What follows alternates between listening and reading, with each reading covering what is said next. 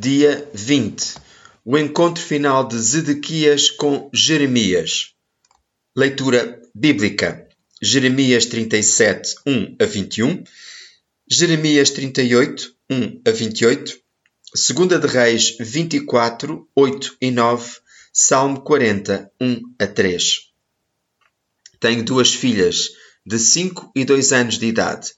A minha menina de 2 anos adora comer e não compreende limites. A menina de 5 anos gosta de estar ocupada, o que significa que ela deixa a sua comida no prato até ao fim.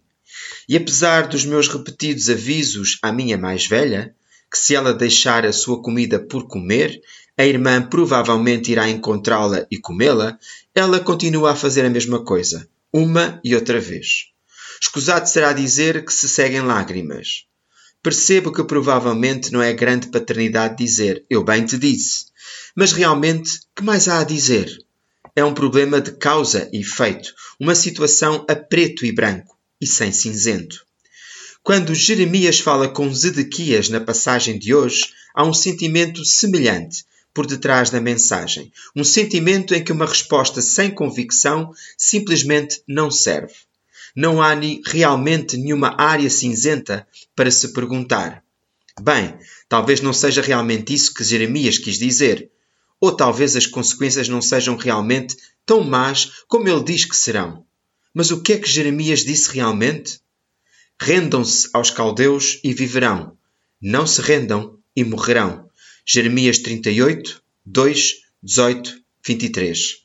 Repetidamente, Jeremias transmite esta mensagem.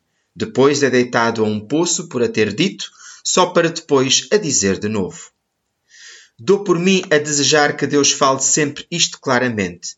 Não podia contar todas as estações da minha vida quando orei desesperadamente por clareza, por um sinal no céu, por um profeta que aparecesse e falasse com tão profunda convicção. Mas mesmo que Deus agisse desta forma, será que eu acreditaria realmente nele?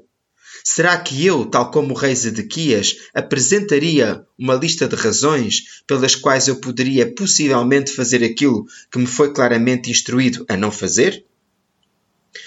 Zedequias ouviu os funcionários que disseram que Jeremias deveria estar errado, permitindo deitá-lo na cisterna.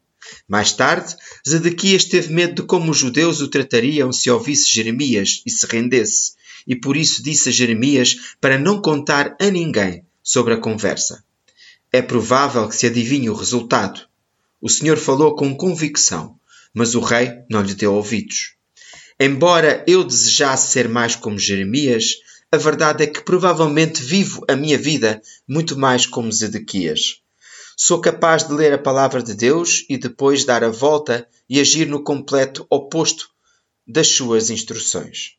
A minha conversa nem sempre é graciosa, nem é temperada com sal.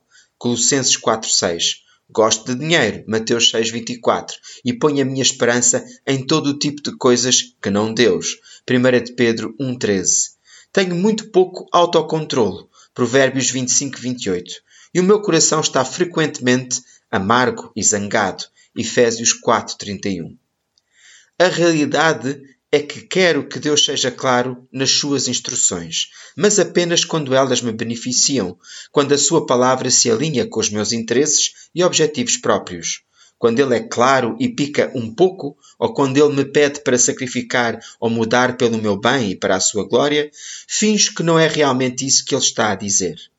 Mas, embora me veja a mim próprio no desafio voluntário e auto-justificado de Zedequias, posso ter a certeza de que esse não é o meu destino, por causa da pessoa e obra de Jesus Cristo.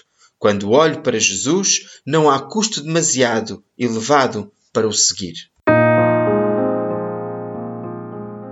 O devocional da Quaresma, O seu amor dura para sempre, é um original, Lent, Is Love Endures, de Amanda Williams. Locução de Nuno Conceição.